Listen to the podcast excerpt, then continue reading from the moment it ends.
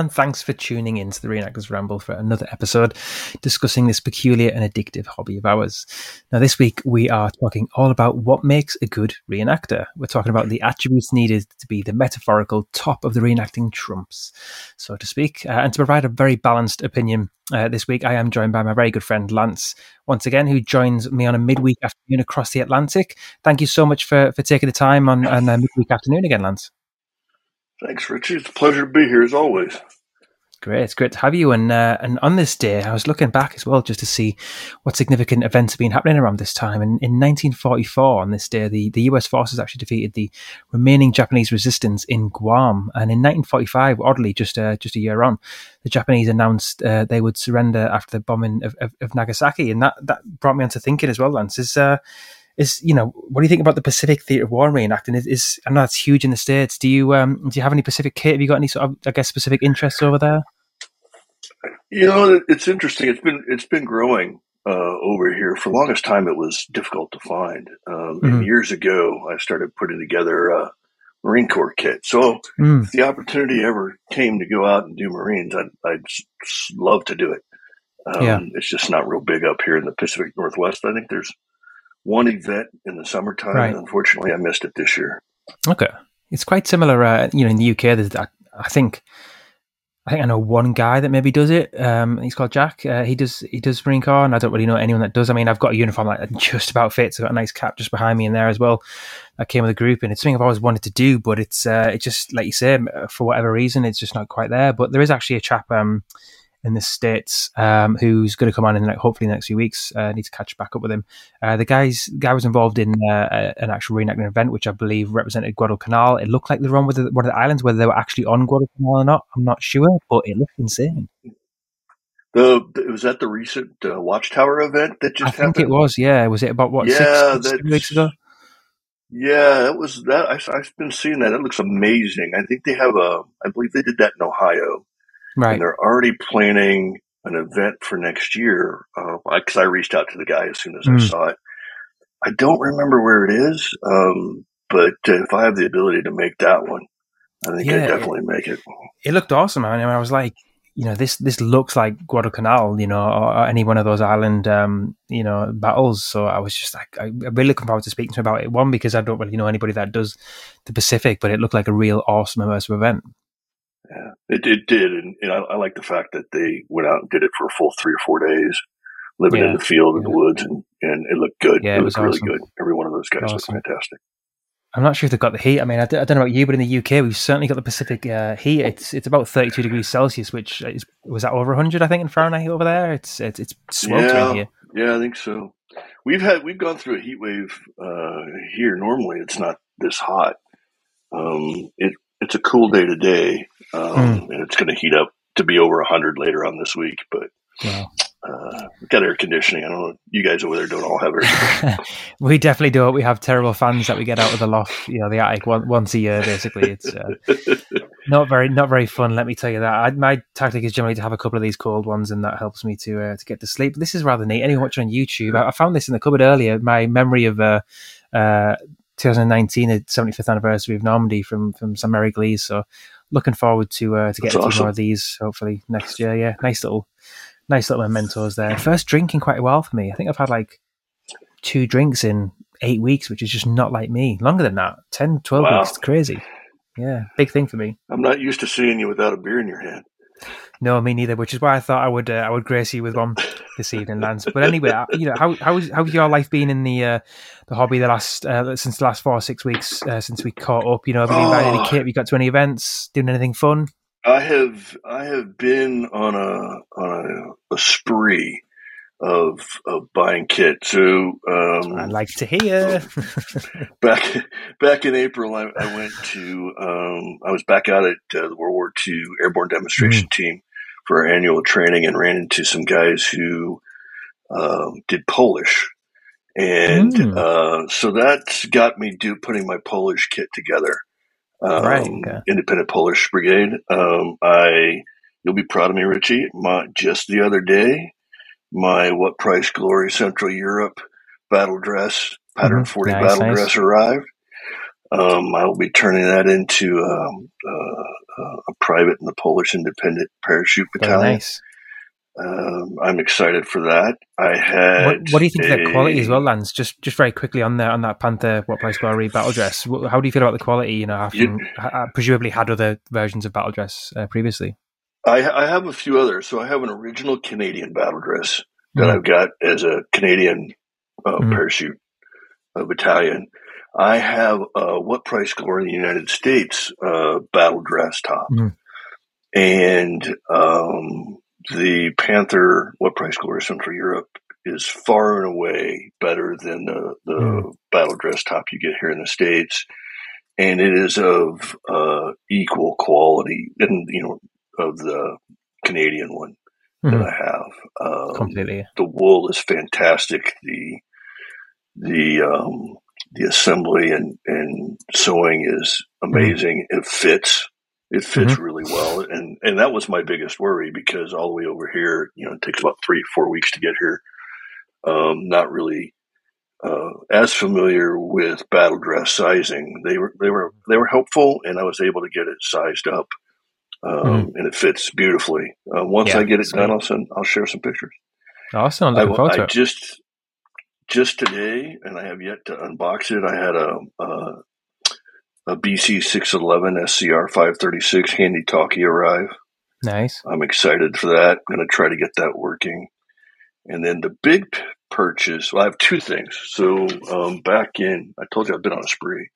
Back in April, when I was in um, back jumping out of airplanes, I ran into a guy from the Pacific Northwest, and he has a Jeep, but he had no trailer mm-hmm. uh, for the Jeep, and I had a trailer and no Jeep. And so we did a little trade and um, so I acquired his 60 millimeter mortar um, nice, um, set up for my trailer. Um, he feels like he got the better end of the deal, and I feel like I got the better end of the deal. So that that's was, always a win. That's a great trade. And then my last biggest piece was um, I acquired.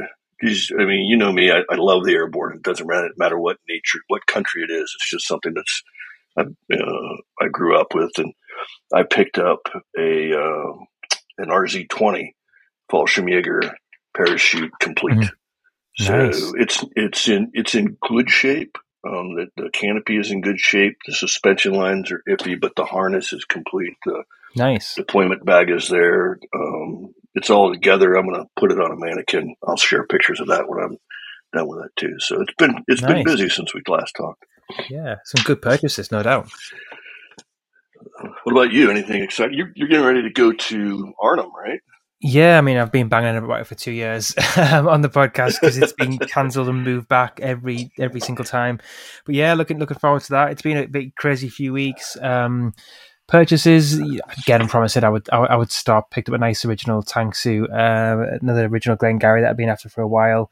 Um, I'm definitely going to show that on YouTube at some point because there's a lot of misconceptions around Glengarrys around what is an original Glengarry and what isn't. And in fact, I'm going to get out and show it now because there's a lot of things that I noticed on Instagram um, which are a little bit wrong, and I think it's a good educational lesson. So, super.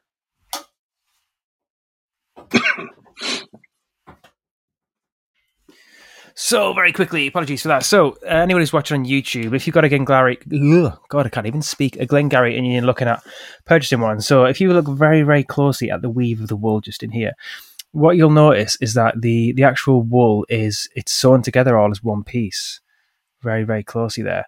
Um, but what you'll notice on Glengarry's that are post war is that there is a bit of a separate line. There's a bit of a ridge where the, the regular wool meets the uh, the tartan check just in there, and you can see on a wartime that it is uh, it's weaved and it's intertwined in there, and there's no ridge. So anybody who's looking to purchase a, a Glengarry there, um, just make sure that you get a wartime one because to the to the keen eye they'll spot it. Uh, a million miles away as well. But ironically, I've been looking for one for about two years in my size and found this one, which is pretty much perfect with a sticker in.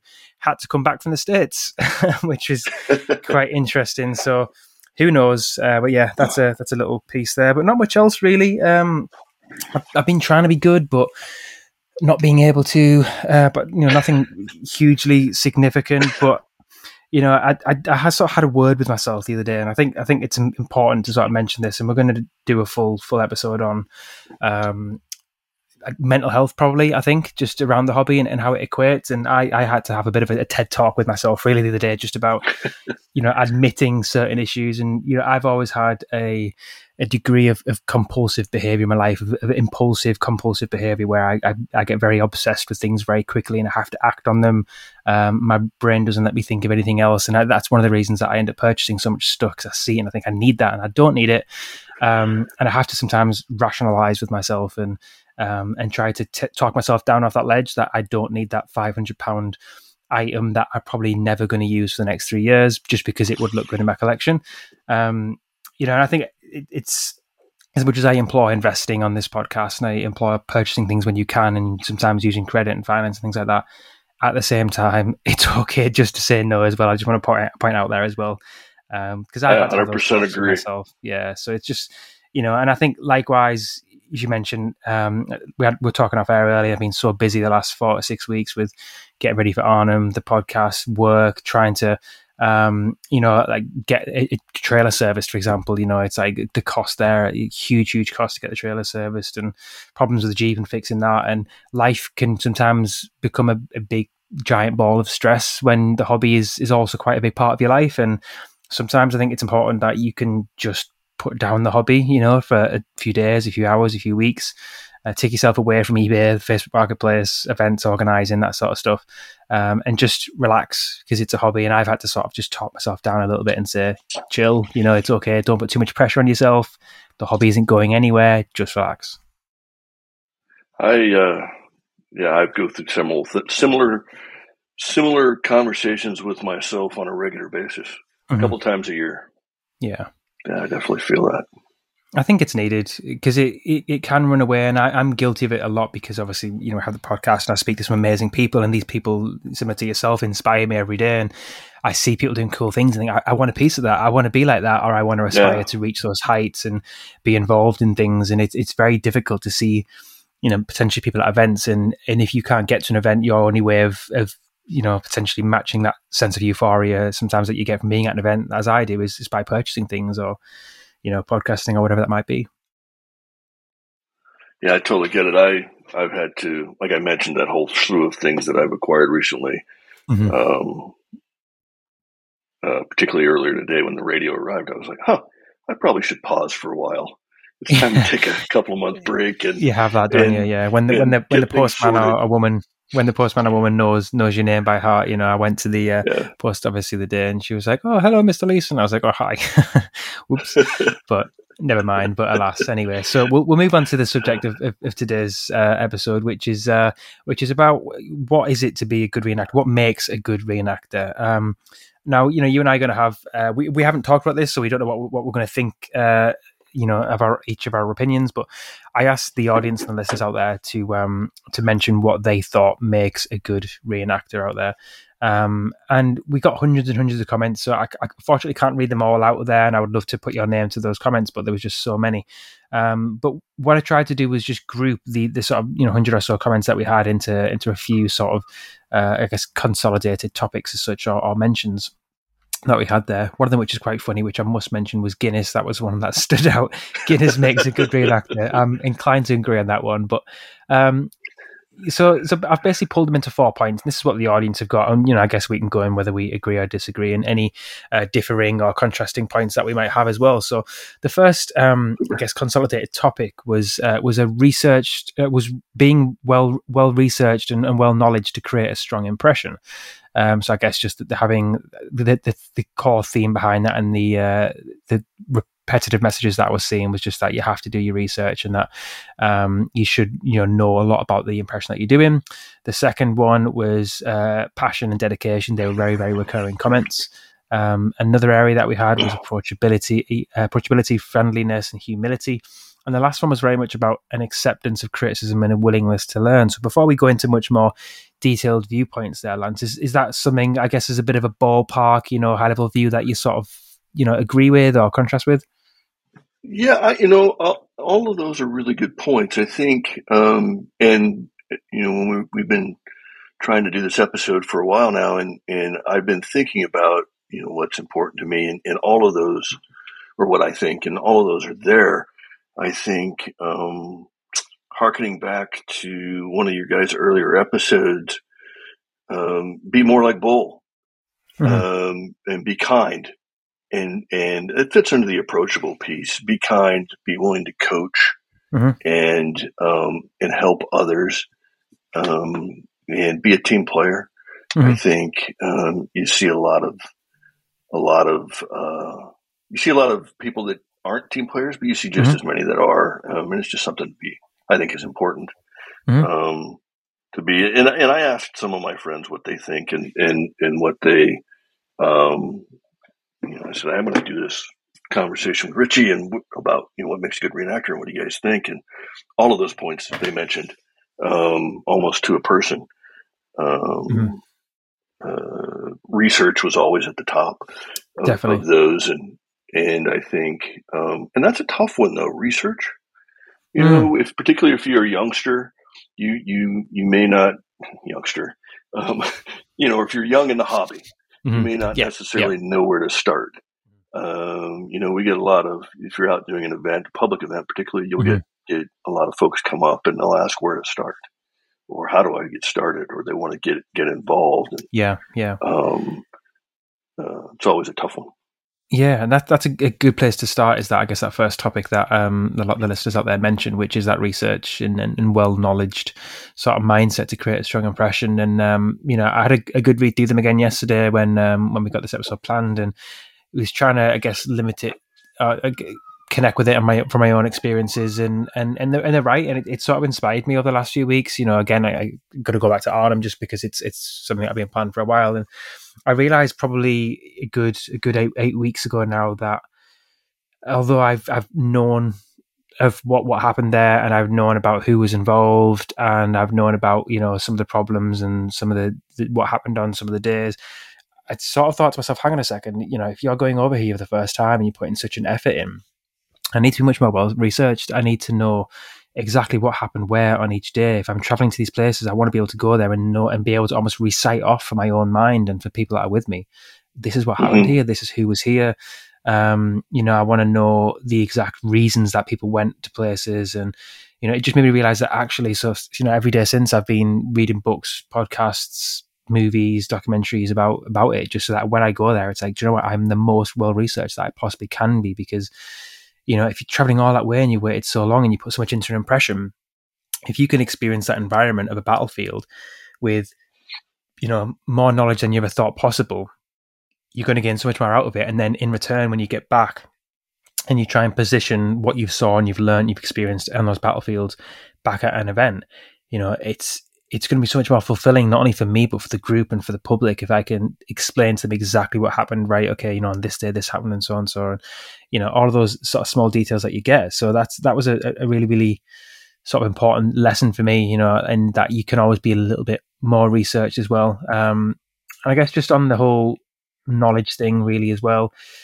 it's, it's about not rushing that knowledge as well. You know, like no one, no one's expecting you to, um, you know, if you start an oppression, you're, you're not going to understand every single, um, you know, company battalion action from every kind of uh, battle that they may have took place in throughout the Second World War or where they were stationed in January 1943. And no one's expecting that, but I think what people are expecting to, to qualify as a, as a good reenactor is a, is a basic core understanding. And I, I think the way I would look at it is if if you can at least know a paragraph of, of that regiment, uh, that battalion's history that you can perhaps repeat or speak about to, uh, you know, a member of the public, another reenactor, somebody within your group, or perhaps pass on to a, a, more junior member of the reenacting community, like you mentioned, then I think that's like a core amount enough.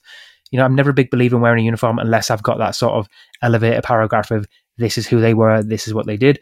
You know, it's like if you're doing, you know, I've got the uh, the King's Own Scottish Borderers uh, Glengarry there. It's like if you can tell me that the Seventh Galloway's job was to protect the landing zones at that uh, drop zones at Arnhem, I'm satisfied. You know enough about that mm-hmm. regiment mm-hmm. to qualify what it is you're doing. If you've got no idea other than they were a red beret and you don't know anything more, then it's not enough for me. So I don't know if, if that's something that you sort of agree with, or do we should should be no more than that? I think you know it, I I don't think your research knowledge is um, is how do I it, it, it's kind of it's not just linear linear mm. um, you can be a good reenactor and just and it be your first event. You could be a good reenactor and it be True. your 500th event. You could mm. be a crappy reenactor and it be your 500th event. I think mm. um, it's a there's a there has to be a willingness and desire to learn more um, and and then apply that knowledge as you go. Um, I mm-hmm. think mm-hmm. it's and it can all be it can be situational as well. I, I really like what you were talking about when you're talking about. Uh, I know a lot about this, but I need to know more. So mm-hmm. so that's a hunger to know more and a hunger to improve your experience and those around you. I I do that every time I go to Normandy. Is um, I'm a big 500 first guy. Always have mm-hmm. been served in the 501st. It's it's where I'm going to go and talk to veterans and all of that. And so whenever I go over there, I really try to to improve my knowledge of where I'm going to be. If I'm standing on drop zone C, I really want to know as much as I can about drop zone C. I'm going to know C. I'm going to know more about what's going on around that area than the guys that were there.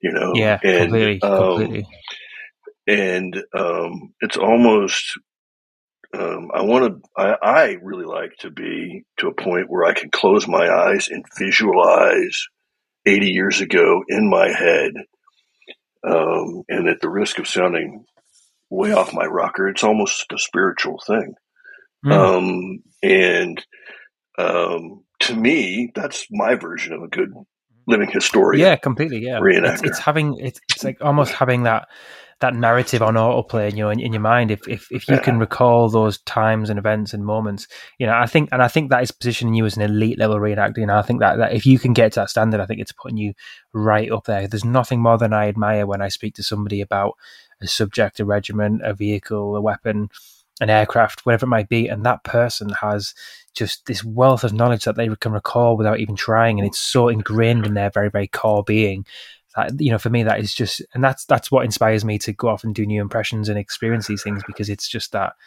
you know but we should also i guess provide a sense of reality as well that you you can't you know unless you're a full-time historian you can't necessarily be that yeah. no you can't be that depth, depth of an expert right on on everything you know um and it's fine to have that core knowledge and i think for me it's about you know, like I mentioned, if you've got that elevator paragraph of a regiment or a battalion, whatever it might be, you've also got the core knowledge of the basic uniform. Um, mm-hmm. And that's that. You know, that's enough to be you know to pass that sort of brushstroke take of a of a, a good reenactor as well. And I think it's it's knowing your limits as well. You know, if we're talking about, I guess, knowledge and how that goes into creating a strong impression, it's it's about understanding your limits. And if if you don't know um, you know, when I started doing flying kit, it was like I I know about the people that f- flew these aircrafts, I knew more about the aircraft than I did about the kit of people wearing them, mm-hmm. uh, flying them, sorry, or, or oper- operating within them. And at that point, it was like, I, I am not going to dive into this world of expensive um, air kit, uh, air crew kit, sorry, before I found out more. And, you know, that was, it was buying books, it was speaking to, um, you know, colleagues, friends of mine. Um, and it was about, you know, knowing my limits and your budget as well. You know, if you can't, what I would like to see, I guess, as well is, is people doing a very basic impression well, you know, rather than doing uh, a, a, more advanced combat or flight impression very, very badly. You know, much better sticking with your Panther battle dress, as you mentioned there, getting that bang on, having your headwear right, having your boots right. You know, that is much more impressive than having all the gear, but it being terrible gear and it being terribly inaccurate. Yeah. Because you just you just lose all of that sort of effort then. Yeah. I 100% agree. I think in many cases, particularly when you're starting out, an impression less is more. Mm-hmm. Agree, yeah. Um, you know, don't go buy a package deal someplace. Mm-hmm. Um, Completely agree. Know, start start with the basics and, and, work out from there. And yeah, you know, an American GI impression is relatively easy. A good pair mm-hmm. of 37 pants, um, a good wool shirt, good quality wool shirt, whether it's a reproduction, mm-hmm. like for big guys like me, or an original um, and your webbing and, and good good pair of boots and and um, leggings mm-hmm. and a helmet. Completely. And as, as long as those as long as those are good, you can do uh, any GI from North right? Africa yeah. to to the end of the war. That. So. Yeah, just rebadge it and you're pretty much done. And it's with that as well. I would say you know don't rush in too fast, and I can be completely guilty of this because of some of the, the factors that I mentioned a little bit earlier. But before you go and spend that money or you know make that purchase, seek advice because I, I hate it when I've got you know potentially people in our group or other people that I've met and friends, and they go, oh, "Look, I've, I've, I've bought this," and I'm like, "Uh, great, that's really good, but that's post war," you know. Um, yeah. So you know, like Glengarry here, that's a perfect example. This, how many of these had I sent to uh, to a friend of mine before I understood what was wartime and what was post war? But until I was really, really, really, really sure, I was every single time, "Is this right? Is this right? Is this right?" And and, and every time he was like, "No, no, it's not. But had I rushed in, I would have ten post-war Glengarrys that weren't very good, you know. So, I, you make a really good point. Is I think um, is you can find a mentor in that particular area mm-hmm. who does have more experience. They can even, you know, um, they they don't have to be somebody who's old, but they can mm-hmm. be somebody who's who's old in that particular impression or has mm-hmm. a lot of experience in it. Um, yeah. That's one of the things that I I've done um, and it took me a long time to get there as I grew up. And it's like, all right, I want to go learn about um, Canadian Airborne. Who do I mm-hmm. know that does Canadian Airborne? Mm-hmm. And what, you know, and, and get them to, to point me in the right direction so I can um, get the right battle dress because it yeah. is different. Completely. Um, and I would have never known that without help. Absolutely, I think that's that's another really good indicator of what is a good reenactor, and I think it's both sides of that. It's people who are seeking out that mentorship and advice, and it's people who are also giving it and displaying it when possible. You know, and I've got several out there. You know, I've I've got Dale who's, who's often kept me on the on the right lines throughout the last ten years, and um, Gary Bainbridge is up there. He's always somebody who I can just throw a message at any time, be it about vehicle markings. He's helped me innumerably with with lots of things like that um, over the years, and is very happy to offer advice. Um, Zippy, who came on the podcast a while ago, you know, there's this, this I've got probably three or four people out there who have helped me to no end and uh, you know and have been those mentors and, and equally from from that I think they're fantastic reenactors for providing that advice you know as well and not just harnessing it in which I'll uh, I'll come to a little bit later as well I, you, you, you know, when we were talking a minute ago, and you were talking about the the depth of knowledge on, you know, whether it's weapons or aircraft mm-hmm. or vehicles, that made me wonder. And, and, this is probably a whole other podcast, um, so I won't dwell on it. But is what is a reenactor? Good point. You know, um, because we have, um, we both know people who are really into vehicles, but they don't put a lot of effort into the uniforms, or they put just enough effort into the uniform. Mm but they know vehicles and they could tell you everything about, you know, what bolt went where and how it was marked and, uh, and why. Uh, and they've got this wealth of knowledge. Are, are they reenactors? Yeah, I mean, it's, uh, and I've been meaning to I mean, sort of revisit this conversation. Yeah because we, you know, episode one was like, what is reenacting? That's that's what we did way back in uh, August 2020, you know, two, two, two, two years ago now, actually. Yeah, happy birthday to the Reenactors Ramble. Anyway, um, I think it might actually be our anniversary today. Two years. We'll find out anyway. Long story short, episode one was about what is reenacting. We went through that, and I'm really keen to sort of, you know, readdress that and see what it is. But you're totally right. I mean, yeah, I mean, a, re- a good reenactors, people like just display their vehicle, have it in great condition.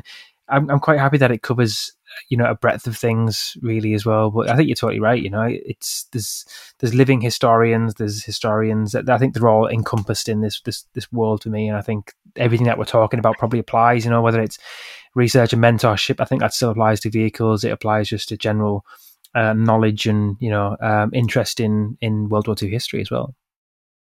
I think you're right. It's it's interesting. I I I mean, the pandemic has given uh, given me opportunity to think about a lot of things at a little bit mm. more depth, and, and that was one that uh, I've thought about recently. Is what what yeah. is a reenactor? Mm-hmm. Yeah, it's a very interesting topic and one that we should probably revisit and revisit the whole hobby um, and, and, see how it contrasts with our episode two years ago. And now, now, second on our sort of consolidated list from audience feedback was passion and dedication. Um, and you know, there, there's a lot of different comments that went into that. Um, I guess a lot of it was about showing a desire to be the best you can be. It was about some of the smaller details. It was about polishing your boots. Um, you know, constantly looking to improve. It was about ironing small details, your hair, facial hair. You know, so I guess this passion and dedication really came in what we mentioned earlier in that that, mm-hmm. that core knowledge that you've got.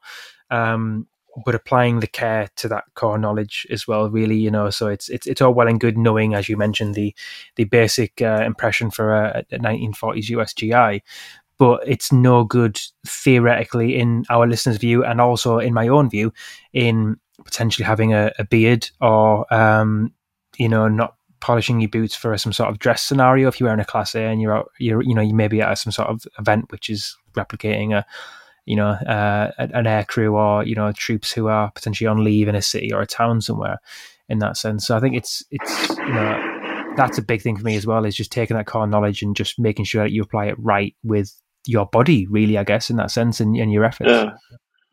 It, it, i mean we're in a very visual hobby Mm. You know, it's a very presentation oriented hobby. Um, very true. Um, and, and, you know, we, we, in many cases, put on these uniforms, attend these events to do a bit of time travel in our mind. And, mm. um, and so making sure our personal presentation and helping others with their personal presentation, mm-hmm. I think is very, very important. And, and, it's also situational. We were just talking about um, that, that awesome uh, Marine Corps reenactment back in Ohio. Mm-hmm. Um, those guys were doing, you know, at some point in the Battle of Guadalcanal, we don't know what point, but yeah. they had beards. You know, they had a mm-hmm. few days growth, which yeah, would have yeah. been appropriate for that. Uh-huh. Um, um, and their their their gear looked beat up and dirty and mm-hmm. worn, and and and that's also, I think, part of the part of the um, uh, presentation factor as well as knowing what you're doing. Whether I'm going to a dance, so I need to be mm-hmm. spit um, spit shine shoes and clean shaven and pressed uniform. Yeah. Or I'm going to be uh, out in the woods, so I need to be sweaty, stinky, Completely. and dirty.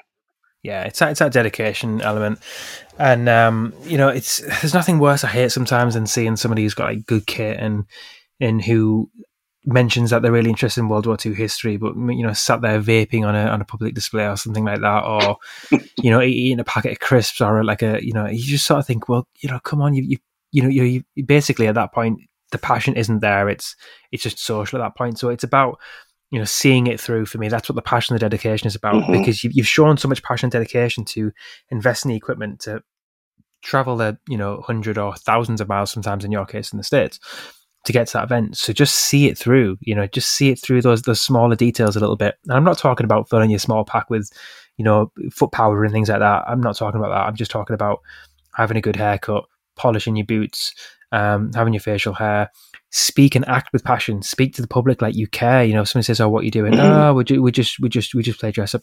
No, no, no, no, no. Let's go back to that core elevator paragraph that we mentioned about the regiment. Speak with passion. You know, because whether like it or not, I always think that we've got a responsibility at these shows, you know, by putting that uniform on and representing the museum that you're potentially at or the showground that you're at, you're therefore granted a responsibility to educate the public, and that that that should weigh heavy on your shoulders. And in my personal opinion, anyway, you, you know, people might be free to disagree with that, but I think that's where that passion and dedication really should come in, where you know you've you've got those details right, and you're displaying that that enthusiasm and energy for the subject that you're actually, you know, there to represent.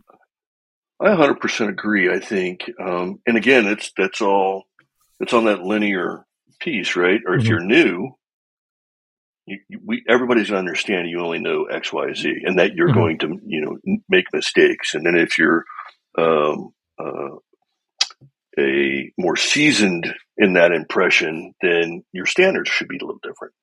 Um, I think, and um, I would hope anyway and then there's I think there's also responsibility for um, for those of us that have been in our hobby or in our particular impression for a while um, and have gotten to a certain level to set the example, to coach, to um, lead to lead the younger ones or the newer folks. I keep saying younger; that's a horrible. I should stop doing that. But the newer folks to mm-hmm. the the standards that we aspire to see. And I think um, adhering to your personal standards, I think adhering to unit standards and codifying mm-hmm. that at the unit level, so people understand what's expected of them. Yeah, that completely. that helps them get there, and it improves not only um, our experience of the of the event or the hobby, but mm-hmm. that that new trooper, whoever they happen mm-hmm. to be, um, yeah. their experience, and then it translates into um, the experience that the public has or other units have with mm-hmm. us. I think. Absolutely, yeah, I completely agree.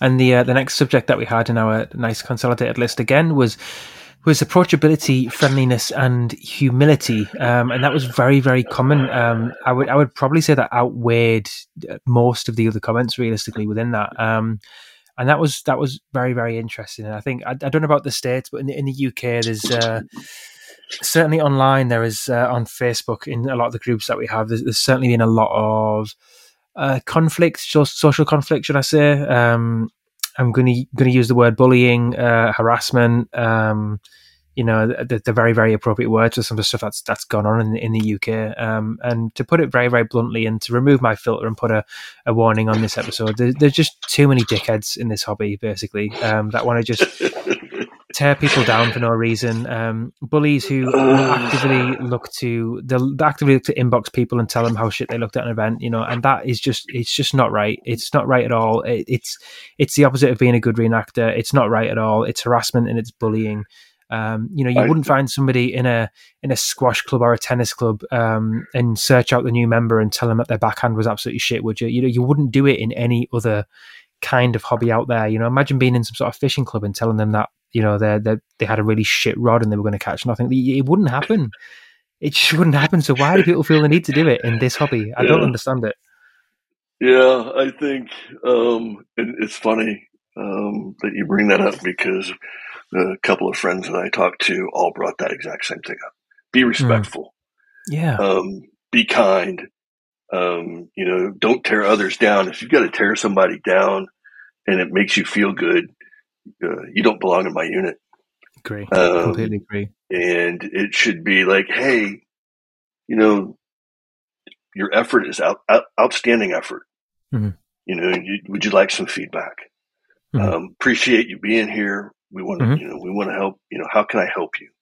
Mm-hmm. Uh, and again, that's that's what the old the old I use old timers in quotes because you can mm-hmm. be, you know, uh, a lot of a lot of uh, folks that we know are, are young, but they've been in the hobby a while and, and they've got mm-hmm. a wealth of knowledge. Um, the folks that have been around for a while, I think they have a responsibility mm-hmm. to do that. And if you don't feel that sense of responsibility, you don't belong in the unit I'm in. That's just yeah. kind of how I, I feel. And um, uh, I I haven't experienced a lot of bullying myself, but then again, I'm a you know I, I I am who a I am. Son of a bitch, and, uh, a tough son of a bitch. That's what we're going to say. well, you know, um, but I have seen it and um, and heard about it, and um, it's hundred percent unacceptable. Mm. And um, uh, I've told some of my friends that have experienced. I was like, take that to unit leadership, and and if they don't do anything about it, you need to find a new unit.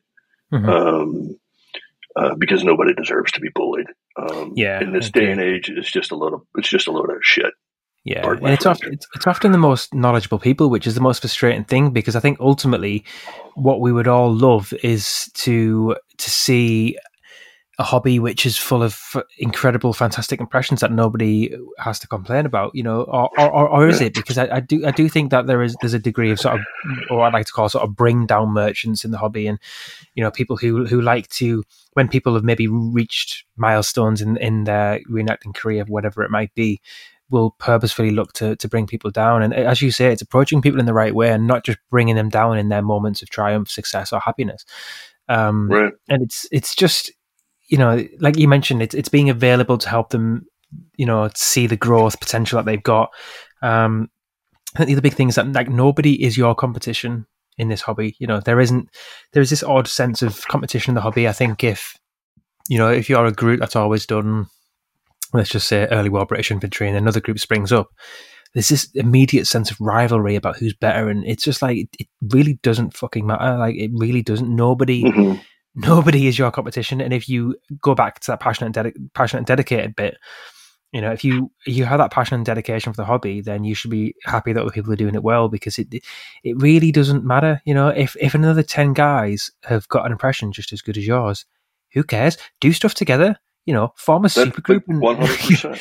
Yeah, like it really doesn't 100%. matter. So I, I, think people just need to quit the jealousy and um, you know help try to improve the yeah. standards that we all constantly talk about because everybody wants to improve the standards, but then you know, we're also the first to bring people down who are starting to do quite well. So on the opposite side of things, people are starting to do well, we'll still pick holes in them, and it's like, let's just stop doing that. So think, you know, I think the only competition you have in living history is yourself. Mm-hmm. Agreed. Yourself and your, you your own better? group, really. Yeah, yeah. Right.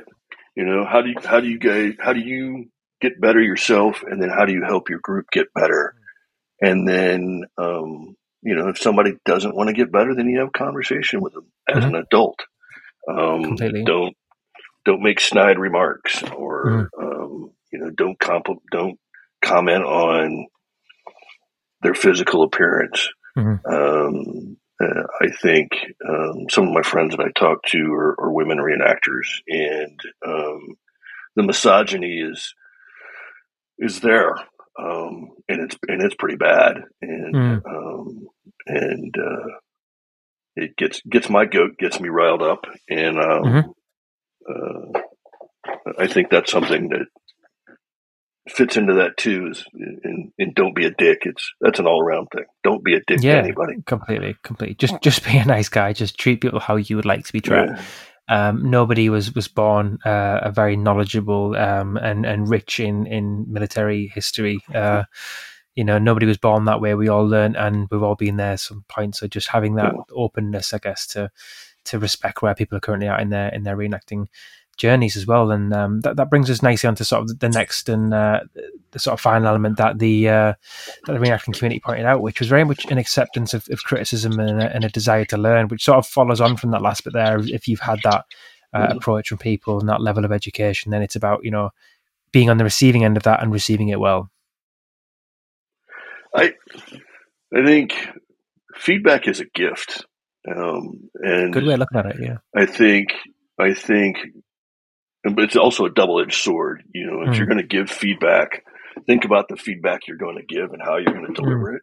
Mm-hmm. Um, don't say, "Oh, your kit shit." Well, that's not helping me. That's not feedback. That's being a jerk. But mm-hmm. you know, ask questions and then provide be provide that feedback in a in a mm-hmm. constructive manner, and be mm-hmm. willing to ask for it. You know, particularly when you're not so knowledgeable around something um, reach out and ask for it and mm-hmm. um, go to an event. If you're at an event and you see somebody that is doing their impression well, um, engage with them and, and understand mm-hmm. how they got to that level and, mm-hmm. and then you know, seek feedback from them. Mm-hmm. Absolutely. I think yeah. that's always a, a really good thing completely agree and i think it's you know i get it. I, have i've been there on the receiving end of feedback and feeling deflated because it, it's hard right? When you know if you are fairly new to the hobby or you've started a new impression and your knowledge might not be there you've you maybe rushed that research like we mentioned earlier.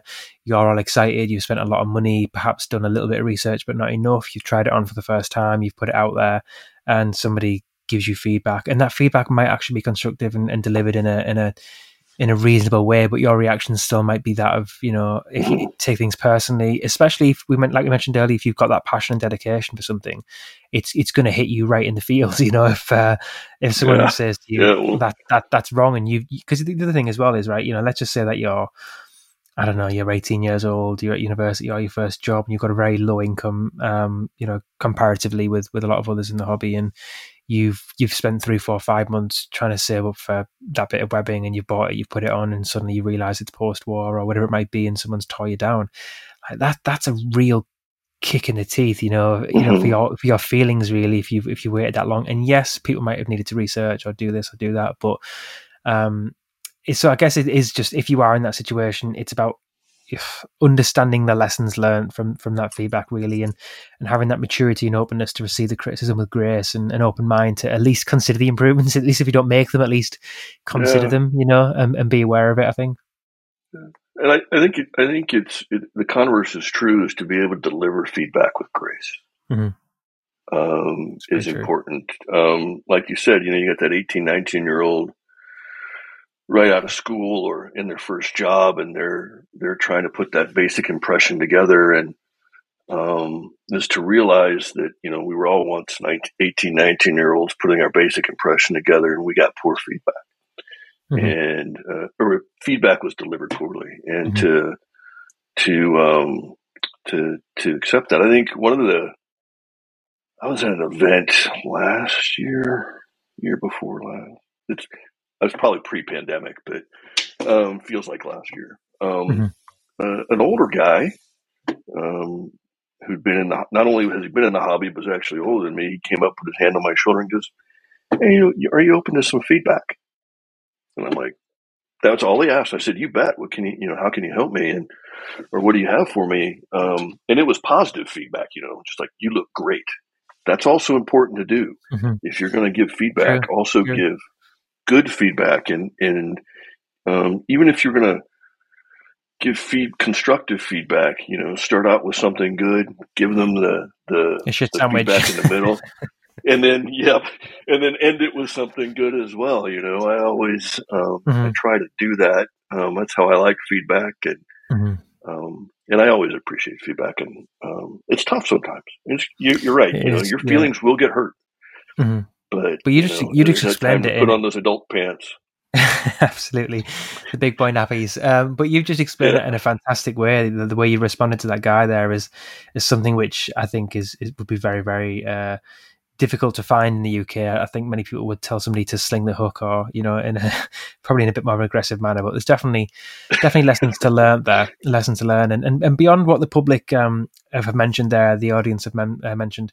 There's, there's quite a few other things that I that sort of made a note of as well, and and one of the things that I I sort of questioned, and, and I've I've got my own views on it as well at the moment. Uh, is do you think these this day and age, Lance, that um, in order to be a good reenactor, does a strong social media and digital presence matter? Does the kind of content that you put out on social media matter to be a good reenactor?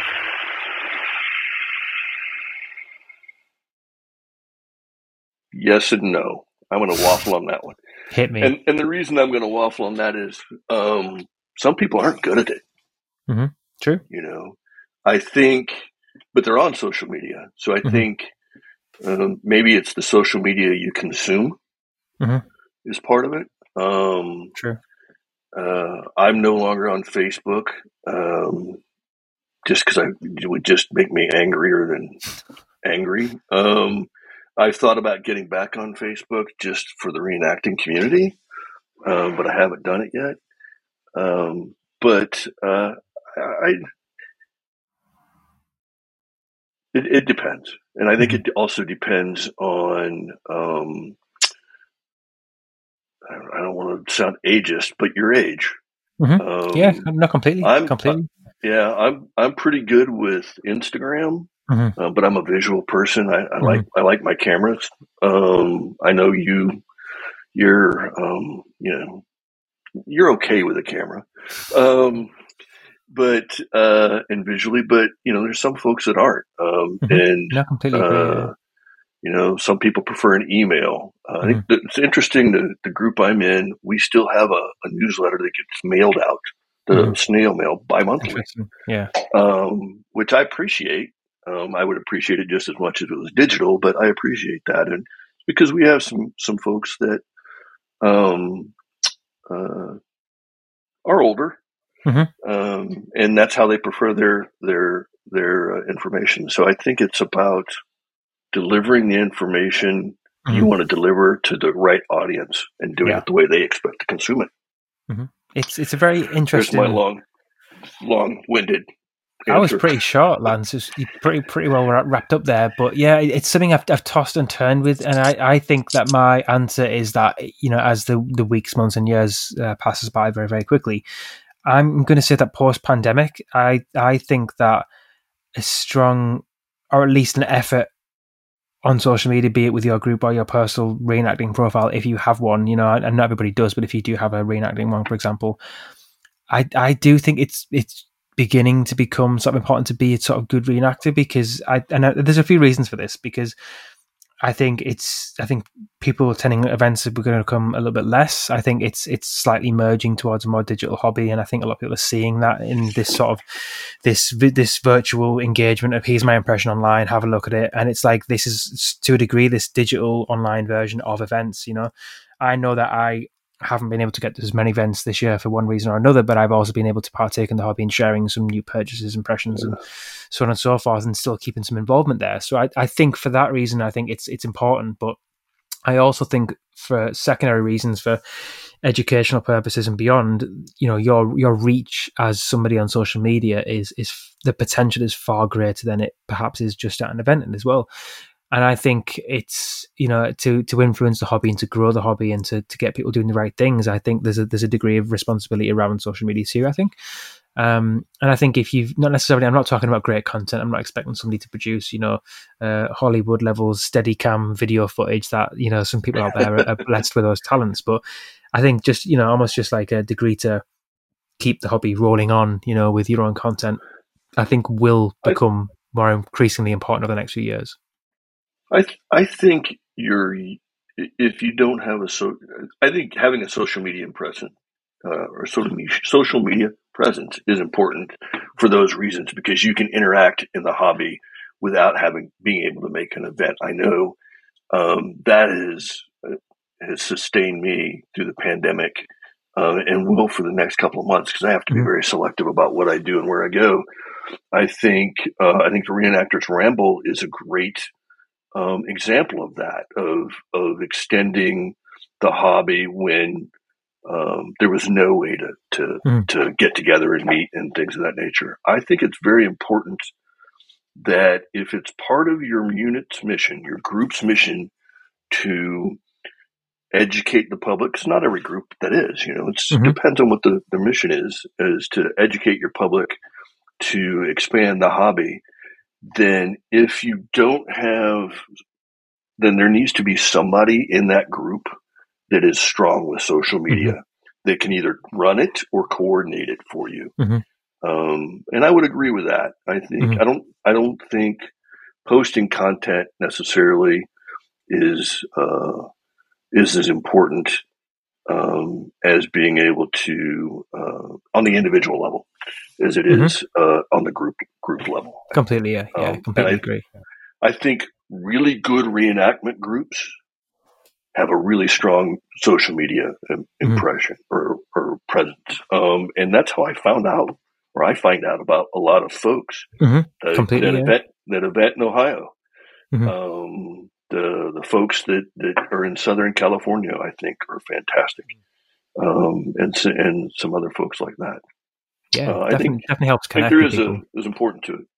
Yeah. yeah, definitely. I mean, I've met so many people and found so much kit and been invited to so many events as a result of just connecting with people on social media. And I think that's that's why I think yeah. it's important because the power of it just helps to uh, to improve those things as well. Um, one of the things as well, and I, you know, we'll, we'll, come back to yourself as well, and to see if you know, I'm sure you've got probably a few other bits and bobs on there. I think a, a big one for me is about um, trying to be as self sufficient as you you possibly can at an event. Um, you know, from from when I've been involved in organising events and especially over the the upcoming weeks, it's it's stressful and it's it's difficult for the organisers when it's just constant. You know, people won't let you know if they're an attending event or you know what kind of car they've got when we need to provide that information for support vehicles. Um, you know, you bring in tents for people and people can't just say if they need a tent. You know, it's like just either try and be self sufficient in having your own camping, living uniform equipment or if you can't be self-sufficient in that way, which sometimes happens because again, you might might be your first time doing a British impression, you might be an American reenactor, you're not going to have your tents, that sort of stuff just yet. That's absolutely fine.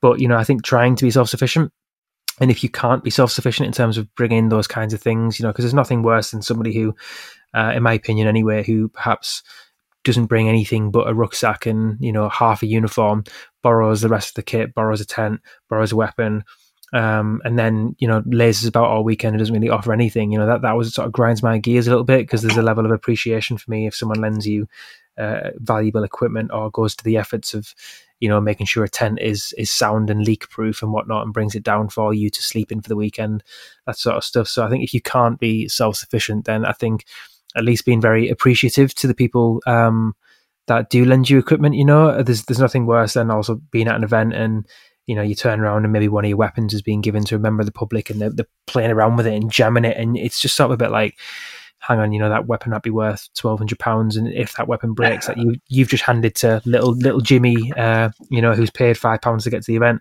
you know, little Jimmy or you aren't going to give the person the twelve hundred pound for that weapon if it breaks. So you know, if you can't be self sufficient and provide those things, if you're borrowing things, then at least you know show levels of, of gratitude and and uh, I guess care for those items as well. I I I, I would agree to that um, wholeheartedly. I think um, there's there's also something about being self sufficient and and mm. you know not necessarily having to to rely on folks. Um, I've planned events; it's difficult. Mm-hmm. Um, getting people, you're going to have people who bow out last minute who want to come last minute. You're going to have mm-hmm. people that go, "Yeah, I'm coming, but I need X, Y, and Z." Oh, okay.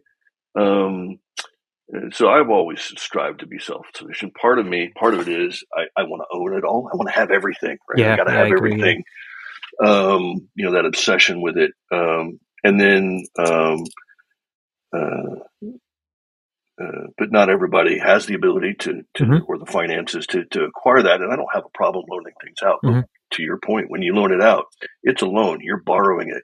Agree. You know, t- treat it with care Mm-hmm. Accidents happen. If you damage a piece of web gear or tear a pair of pants, um, I'm going to understand, but there needs to be a level of like, I'm sorry I broke this. How can mm-hmm. I make it better? I've, I've had Absolutely. it happen a couple of times um, where I had a, a, some original tent poles for a pup tent um, broken, and and because the guy was needed a he needed a half of a pup tent was staying with me ended up imbibing too much and Brett um, kicked the tent pole and broke it in the middle of the night and there was you know no word on it. And i'm just like it wasn't expensive but i'm never loaning you anything yeah. again. Completely. Um, because i don't you're not going to treat it with respect and, and the care that it deserves. Yeah. completely um, agree. for sure Definitely. And is there anything else on your list, Lance, that, that would uh, tick the box of a, of a strong, good reenactor, in your opinion? Guinness.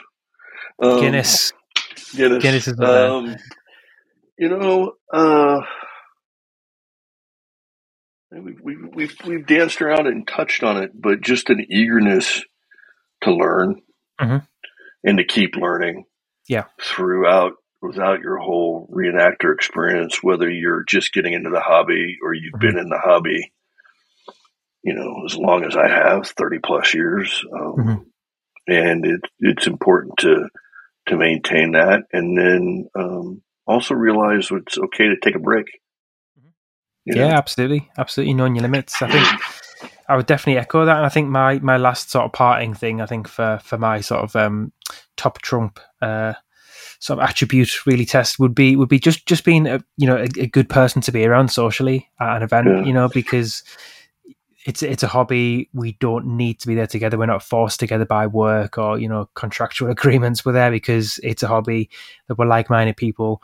And it's it's not the kit that makes the events. It's not always a location. Most of the time primarily it's the people that you're with. And i think that can be the difference between a good event and in, in an insane event. And when you come back and you think I've been away with some of the best people I've ever met in my life, they're, they're the best events. So I think just yeah.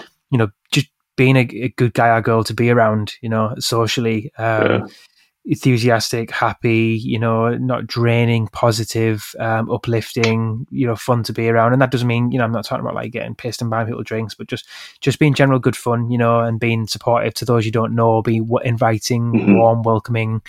Um, you know, if, if there is that new person there or somebody who's maybe been a little bit left out, go and speak to them. I, you know, I've been that guy at a pub at, with with a lot of people I don't really know and feeling a little bit left out. And you know, if you if you spot that guy or girl, then you know, just bring them into the conversation a little bit. I think that that for me, I think is probably more important than any of that there. But it's just about you know making people feel welcome and and, and just human and being mm-hmm. just generally nice to people. Really. Yep, I, I I totally agree. There's um there's no reason to be a jerk about any of this. No. You know, and uh, the more people that you reach out to and you welcome in, the more mm-hmm. we're going to grow the hobby and just make it better. Exactly. And, or maybe we, better. Or do we do the opposite, Lance? Maybe we should have flipped this episode on its head and gave loads of, of, people advice on how to be a good reenactor, but bad advice. So they all leave the hobby, all the kit is free, and then we could have bought it all. That might, might have been a, a better, perhaps, strategy. We need to think about these a little bit more, I think. Yeah, yeah. We don't, yeah. yeah. How to be a good reenactor. Sell all of your equipment right now for very cheap because none of you need it. Yes, that's, it those Lance and Richy. That's the last one, definitely. Well, you know, for everybody listening, you now have a checklist. If you want to be the best, awesome reenactor worldwide, then you've got it you know, all you have to do is, is follow those steps and just a quick summary of those steps, and not just voted for by Lance and I, by uh, over hundred um, audience listeners out there. So just very very quick recap. Uh, we had, if I'm just trying to find my list, it was very much about knowledge and uh, having a strong impression that was based on research passion and dedication, approachability, friendliness, and humility, and acceptance of criticism and a willingness to learn. So, do all of those things, people, and you will be an excellent reenactor and top of the Trumps card pile as well. So, thank you so much for listening, everybody. Uh, it's a wonderful, wonderful summer's evening sunset here. I'm going to go and enjoy another little tipple in the garden, reading another book. I think so. Whatever you're doing, wherever you're doing it, have a wonderful day, evening, morning, weekend, whatever time it is, wherever you are. And we'll speak to you all again very, very soon. Thanks again uh, for listening. And Lance, thanks very much for joining me again. My pleasure. No problem. Take care again, guys. Bye bye.